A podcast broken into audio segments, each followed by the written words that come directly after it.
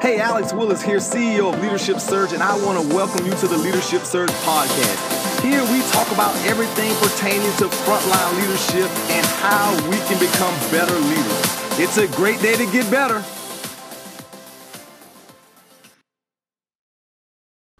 Hey, good morning, guys. This is Alex Willis here, back at you with another leadership tip uh, here with Leadership Surge, helping us grow as leaders. Um, on last week, uh, I apologized for not having a podcast. I was super slammed. I found myself in the city of brotherly love in Philadelphia at the NECA National Electrical Contractors Association um, National Convention. Had a great time meeting with wonderful people. Uh, got a chance to see uh, our president speak and address the association, and just uh, really enjoyed my time in Philadelphia. You know, there's so many. Um, uh, historical places and things uh, to see and do in Philadelphia uh, and one of those things that I just had to go see, I mean, you think about all the history there, all the rich history uh, of America that's there that you could see. But the one thing that was on my list that I had to go see, guys, uh, was the, the, the Rocky statue. You know, I, I had to go see the Italian stallion and see the stairs that we saw in the movie, you know, with, with him running up and up and down the stairs, training. Had to get, had to get, I had an opportunity to run up and down those stairs, and it was just an amazing opportunity, an amazing time uh, for me, just seeing that and uh, remembering my childhood history with the movie Rocky and, and that uh, uh, David and Goliath type story and how we overcome and how we become successful as leaders uh, when life begins to challenge us.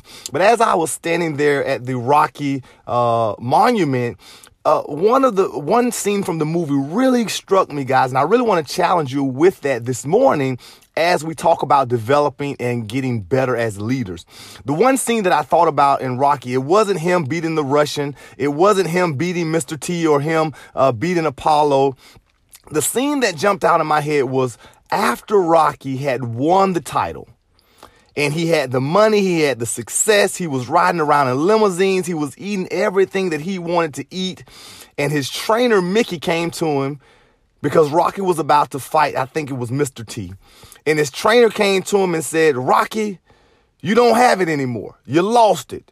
You got fat, you're lazy, and he reg- he began to really challenge Rocky and let him know that he wasn't as hungry as he was before because he had been lured to sleep by success.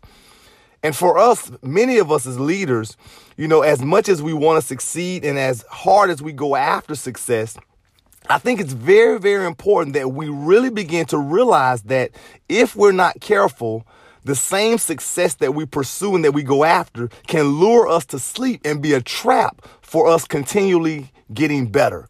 Because sometimes when you hit a goal, if you're like Alex Willis, sometimes we begin to sit back and rest and just as Rocky did, or just as his trainer told him, we began to get lazy. We began to lure ourselves to sleep. We're not as hungry as we were before. And therefore we lose that drive and that zeal for life sometimes after accomplishing big goals. So my challenge to you is to stay hungry, my friends. My challenge to you is to really begin to pursue greatness, but always, you know, uh, set a goal farther and beyond uh, whatever it is you just accomplished. Now, don't get me wrong. I want you to celebrate. So take time to celebrate, take time to pat yourself on the back, but understand this that every time you accomplish something, there's another mountain that's over there for you to climb next.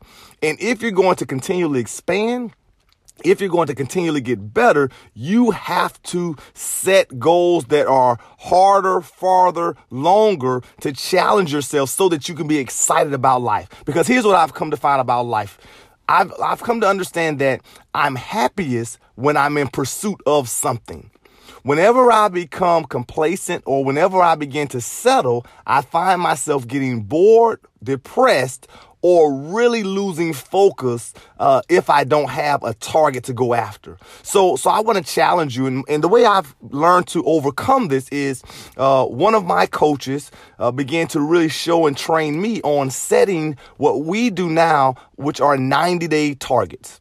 And every 90 days, uh, I sit down and I write a target uh, in several key areas of my life of something that I'm going to go after. What am I going to pursue? What am I going to measure? How am I going to get better over the next 90 days. And for me, I found that this has been a huge success in me overcoming um, the trap of success.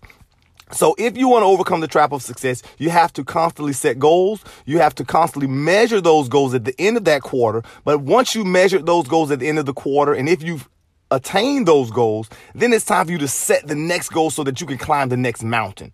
And if you're able to do this, what you'll find is you'll find that you're constantly getting better, you're constantly growing, and when you look back, you'll realize that you've had major expansion in multiple areas of your life because you didn't just set one target and then uh, sit down on the bench. You were able to say, you know what? I'm going to go after this record. And then once I get that record, I'm going after this record. And you're constantly setting those goals going before you so that you can continue to pursue what we call the have it all lifestyle and constantly being great in every area of your life. So my challenge to you this week, my friends, is to set those targets, set your goals. If you found yourself lured to sleep by success, it's time for you to wake up and time for you to set new goals for you to go after so that you can constantly expand and constantly get better. This is Alex Willis reminding you to get off the sideline, get in the game, and win.